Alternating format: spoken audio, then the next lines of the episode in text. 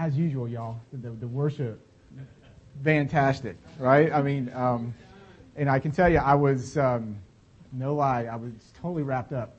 And, and the, the lyrics, the music, everything was so wonderful. I mean, I'm taken into heaven. I mean, where I'm at the throne room of God. And, and I had this thought, I promise you, I thought, I thought, man, I feel so sorry for the poor sap that has to come and preach after that. and I'm, man, yeah, God is able. Amen. um, and I, I fell out of heaven and just went boom, right over there. So, just ex- exceptional. And I, I you know, um, I really do believe that with the words, the lyrics, and the music, it does, it does what I think really a sermon really can't. And, and so, um, but we'll, we'll see what a sermon can do and what God can do with somebody like me, okay? And uh, we're, um, we're, we're going to look at two, actually two passages this morning. One's a very familiar Christmas passage in Luke chapter 2. And, um, but we're going to also, I'll read from um, 1 Corinthians uh, uh, chapter 1.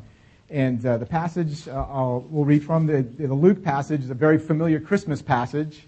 Uh, and then the, the uh, 1 Corinthians passage will seemingly have no connection. I'm going to try to connect them uh, the best I can, certainly, and, and, show you something that God laid on my heart. And uh, so let's begin with the reading of God's written word, and um, we'll jump right into the sermon. Here is God's written word. In the same region, there were shepherds out in the field, keeping watch over their flock by night. And an angel of the Lord appeared to them, and the glory of the Lord shone around them, and they, and they were filled with fear. And the angel said to them, Fear not, for behold, I bring you great news, good news of great joy that will be for all the people. For unto, unto you is born this day in the city of David a Savior, who is Christ the Lord. And this will be a sign for you. You will find a baby wrapped in swaddling cloths and lying in a manger.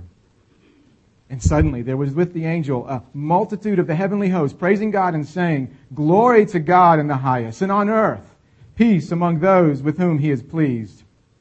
When the angels went away from them into heaven, the shepherds said to one another, Let us go over to Bethlehem and see this thing that has happened, which the Lord has made known to us. And they went with haste and found Mary and Joseph and the baby lying in a manger. And when they saw it, they made known the saying that had been told them concerning this child. And all who heard it wondered at what the shepherds told them. But Mary treasured up all these things, pondering them in her heart. And the shepherds returned, glorifying and praising God for all they had heard and seen, as had, as had been told them. Now I'm going to jump ahead to 1 uh, Corinthians chapter 1, verse 26 to 31. For consider your calling, brothers. Not many of you were wise according to the worldly standards. Not many uh, were powerful. Not many were of noble birth. But God chose what is foolish in the world to shame the wise. God chose what is weak in the world to shame the strong.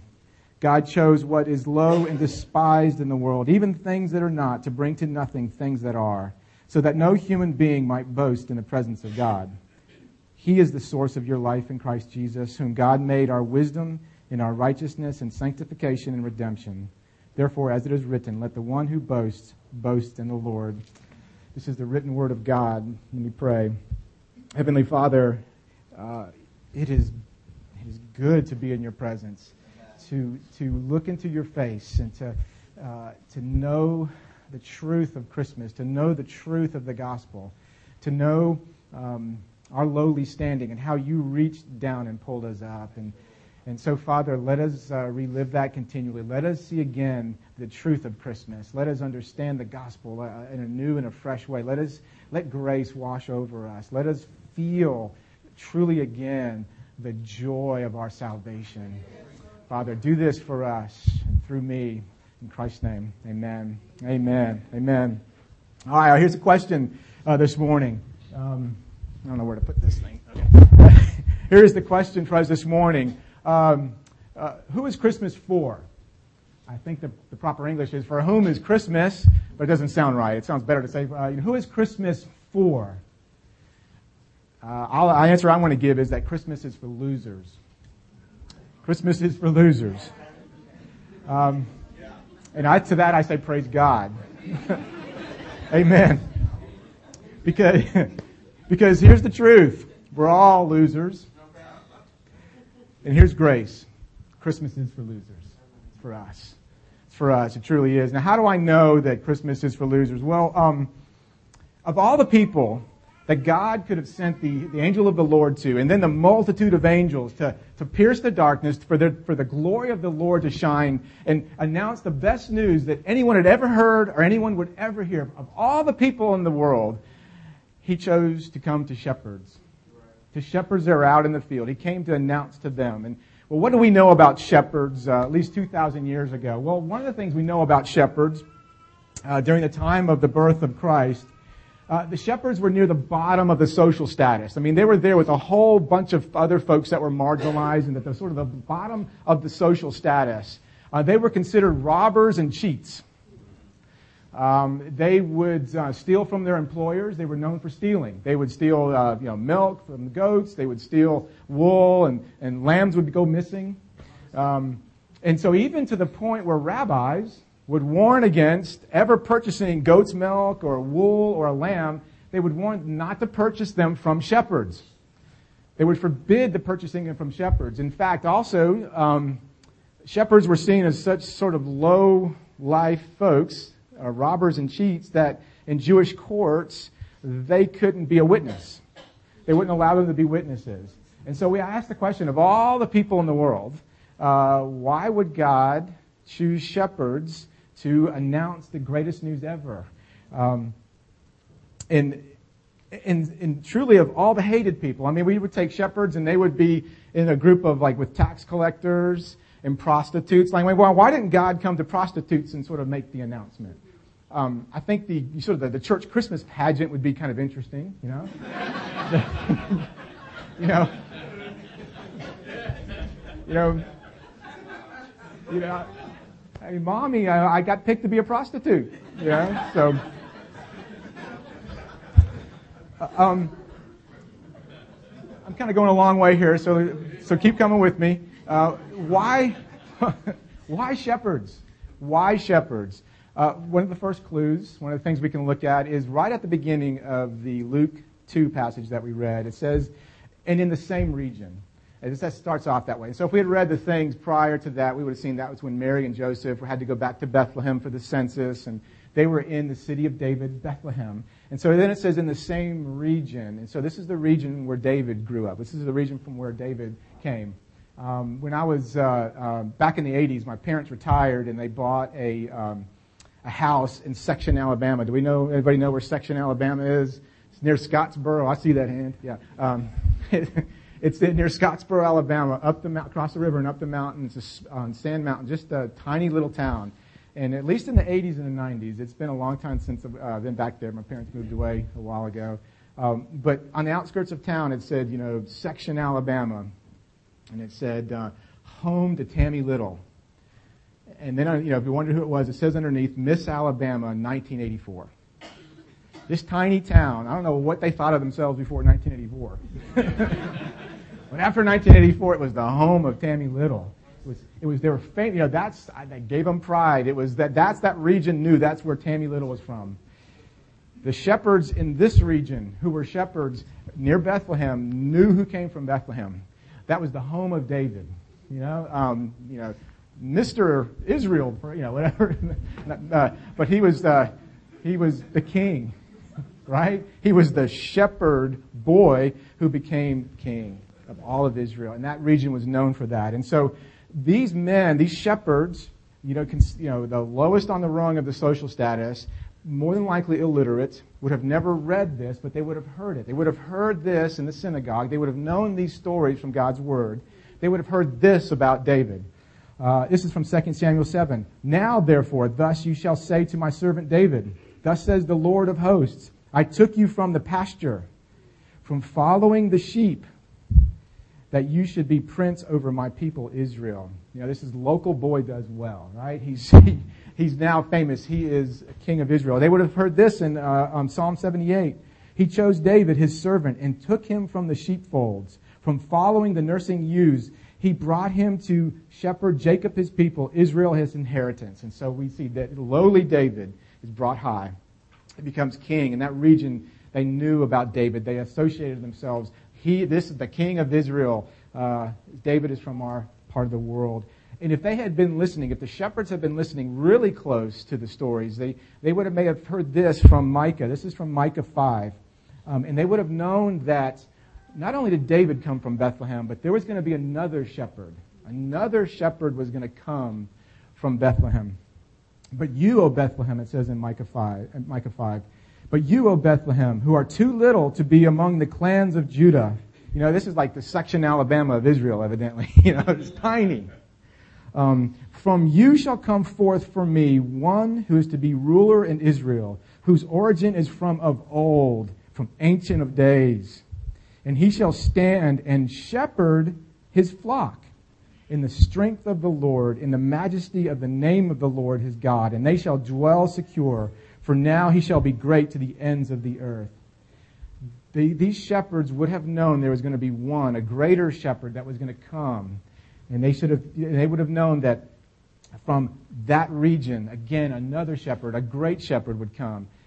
And when Jesus came, and Jesus um, walked on the earth, he referred to himself as the good shepherd. Um, and in fact, as we see, like in the Gospels, as Jesus walked among the people, you know, as he touched them and, and as he um, engaged in, with them, as he healed many of them, as he sort of, yeah, I can just imagine him looking across a crowd of people and seeing the faces and looking into their eyes, just like a, a, a good shepherd would, caring for the flock, caring for the health of his flock. Um, Matthew 9 reads this way. And what, what I'm doing here is I want us to pick up the momentum that's coming from all of Scripture, that there is something about a shepherd. There's something about how we need to associate ourselves with shepherds, but then we need to see Jesus as our shepherd. Now, this is what it says in Matthew 9. And Jesus went throughout all the cities and villages, teaching in their synagogues and proclaiming the gospel of the kingdom and healing every disease and every affliction. When he saw the crowds, he had compassion for them because they were harassed and helpless, like sheep without a shepherd. And then as Jesus um, is here as a shepherd from Bethlehem, as just like David, the, but he is the good shepherd. This is how Jesus refers to himself in a famous passage in John 10. I am the good shepherd. The good shepherd lays down his life for the sheep. Amen. I am the good shepherd. I know my own and my own know me. Just as the Father knows me and I know the Father, I lay down my life for the sheep. My sheep hear my voice, and I know them, and they follow me. Uh, unlike King David, uh, Jesus is the shepherd king. That's who he is. And one day upon his throne, he's going to gather all his people. He's going to gather all the people, everyone together. And like a good shepherd, he's going to separate the sheep from the goats. This is what it says in Matthew 25. Before him will be gathered all the nations, and he will separate people one from another as a shepherd separates the sheep from the goats. Now, here's the thing all this should, should, we should be able to say at this point, no wonder. No wonder of all the people in the world, all the types of people, uh, God would choose to bring and record forever, right? In God's written word, we have this account of God appearing to his, the shepherds in the field, in the region of David. And we're, we're to understand this in a very deep way. We're, it's a very purposeful what God has done here. It's very appropriate that all these announcements would be made to the shepherds. And um, that the son of David, that the, the, um, these shepherds would hear the good news that there would be a son of David, Jesus, would come and be born, not in the king's palace, but among shepherds, actually sort of you know, in the office of a shepherd, right? In, in a manger where cattle and animals are fed. That, that the great God of the universe would be brought low and be presented to losers like you and me. This is sheer grace. This is absolute grace. God humbling himself to be born among the shepherds, among the losers of the world, among the powerless, the marginalized, among those of not noble birth, but of ignoble birth. We read in 1 Corinthians Paul's words God chose what is low and despised in the world. That's me, that's you. Even things that are not, to bring to nothing things that are, so that no human being might boast in the presence of God. Now that is that news is so important. It's such good news. He came to the lowest people And that means he comes to us. And that why that is so important. That's why I need to hear this all the time. I've got to be reminded of this. I need to hear this all the time. The reason why that's so important is something that was said when the the, the angel of the Lord was jo- joined by the multitude of angels, and then the, the glory of God shone all around. And this is what was said in verse 14 of Luke Glory to God in the highest, and on earth peace among those with whom he is pleased. Now that, I hear that and I realize that message must not be for me because how can he be pleased with me? How can he be pleased with me? The grace that God gives is only for those with whom he is pleased. That puts me at a disadvantage immediately. Because we're like the shepherds. We need someone to be for us what we could never be for ourselves. Right? And when I hear that news, that this is, this news is glorious news, this grace is for those with whom he is pleased. I need something right there. When I hear that, I need something immediately. I need a Savior.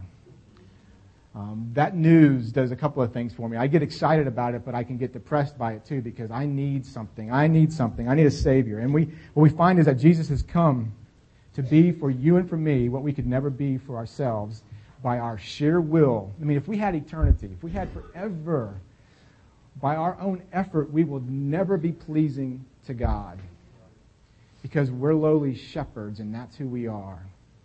That's who we are. So I hear that news, and um, I need to hear this news. What Paul says in verse 30 of 1 Corinthians chapter 1. God is the source of your life in Christ Jesus, whom God made our wisdom and our righteousness and sanctification and redemption. God not only announces the news that he, He's coming for those with whom He is pleased, but He also announces, I'm going to make a way for you to be pleasing to me. His name is Jesus. He will be your righteousness.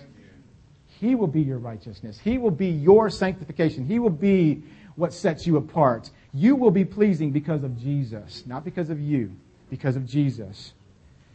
And see, this is the thing that we find out. We have only one thing to boast in. We have only one thing to boast in, and his name is Jesus. It's the birth of Jesus. It's the life he lived that you and I could never live, given a million, billion, trillion lifetimes. It's the death he died that we deserve to die. We deserve that death, but he took it for us.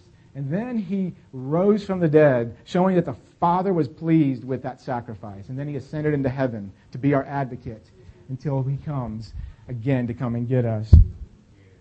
Christmas is for losers, it's for the humbled. It's for you and me. Those of us who have are left not to boast in anything else but Jesus, not to boast in the town we're from, or who is even from our town. you know? We don't have we can't boast about that. We can't you can't boast about our jobs. We can't boast about what we've done. None of those things matter. We boast only in Christ. And he brought he, we were low and he brought us high in Christ. And we, that's the only thing we boast in. Paul tells us that so clearly. Um, and so here's the truth too. We boast in Jesus, the Word, who became flesh. And John says he dwelt among us as a good shepherd, touching and healing. He dwelt among us. He came among the losers. He came to us. He didn't stand back. He came with us, to be in with us.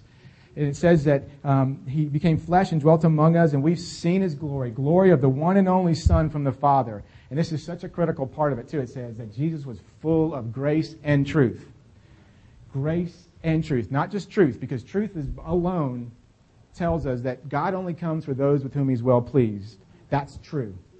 Because he's holy, he can only be with those that are holy as well. He's righteous. He can only be with those that are righteous. And so we look at ourselves, which is true too. We see how far, what losers we are. We see it. We, we should see it. We see the holiness of God and we see there's a problem. The truth presents a problem for us. Grace is the answer to that problem. Isn't that awesome? It's grace is the answer. Jesus becomes for us what we could never be for ourselves. He is our righteousness. He's our sanctification. And Christmas, the only way we see Christmas is if we see ourselves as losers, as we see that truth. We see it. We see our need.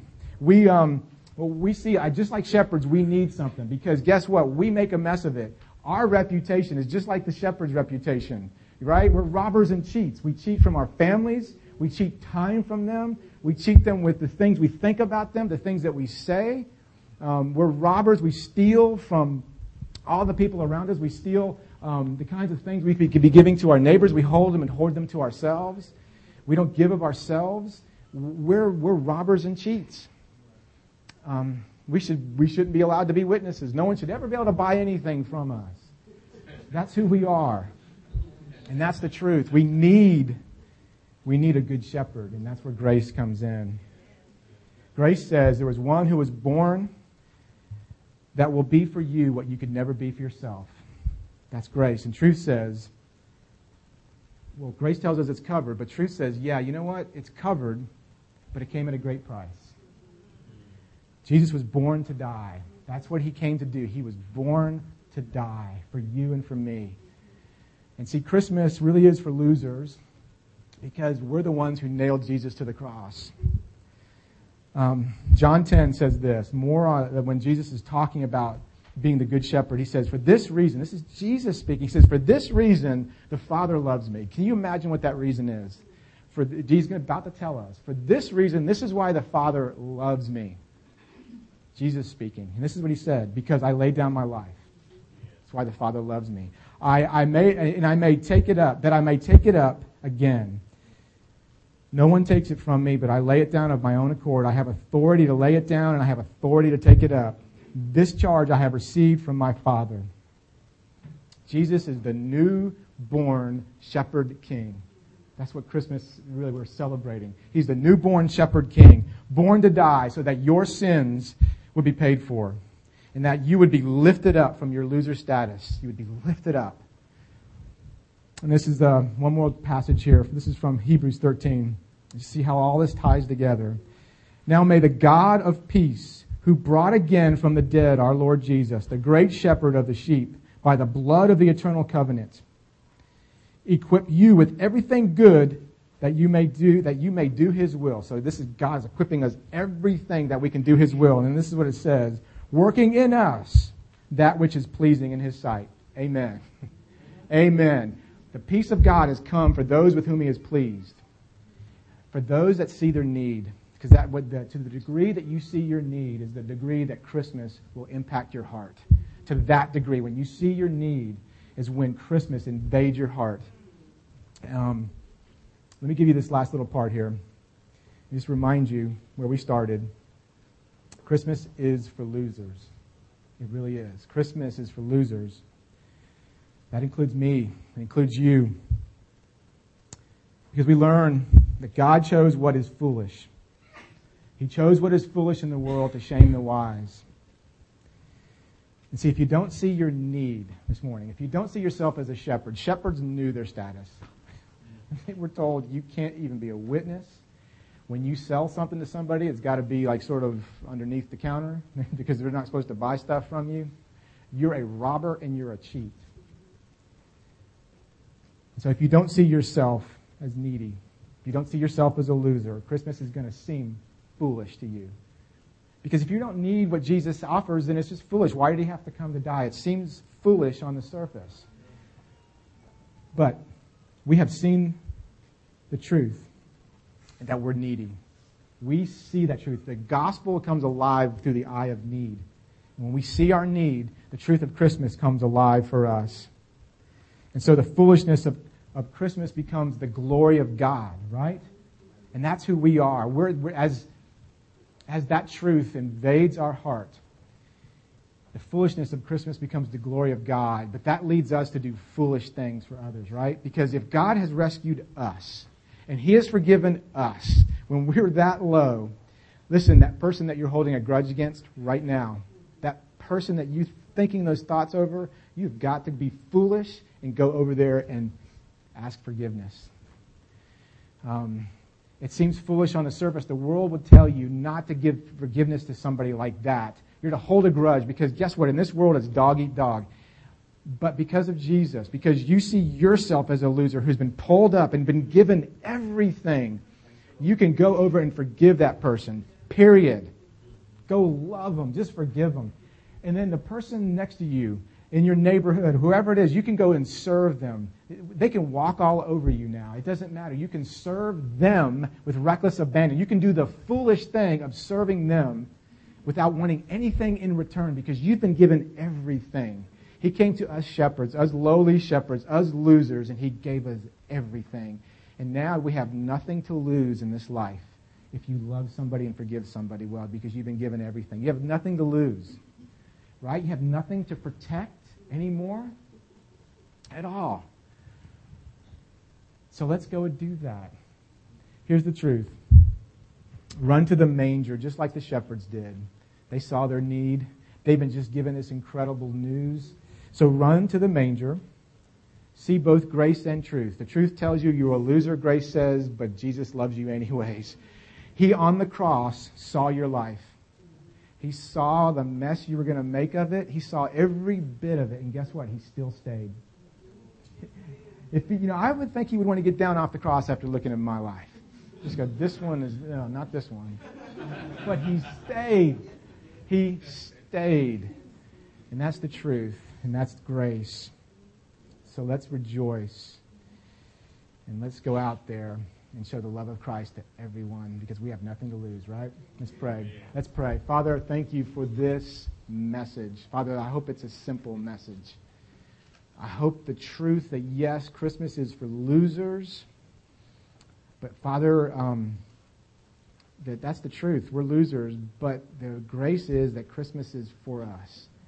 Uh, Jesus now has lived a life that we couldn't because we're losers. He died the death we deserved. Um, but Father, now we've been set free. We're not under the burden, uh, the, the, the, burden now of the law ever again. But Father, now we've been freed up to, to keep the law. We've been freed up to, to go love others well. That's, that's who we are now. We're, we're shepherds now who can run. We can run and not grow weary. We can, we can take up on wings like an eagle to go and look into the face of Jesus. We can run now, Father. You've set us free. You've set us free. And Father, um, let us not forget our, our status, where we've come from. Let us not forget that. Let us humble ourselves, Father. And what did you say you would do? You would lift us up. Oh, Lord, thank you for this truth, for the truth of the gospel. The Christmas is for losers. Lord, thank you. In Christ's name, amen. amen. Now we got to sing, right? Let's sing.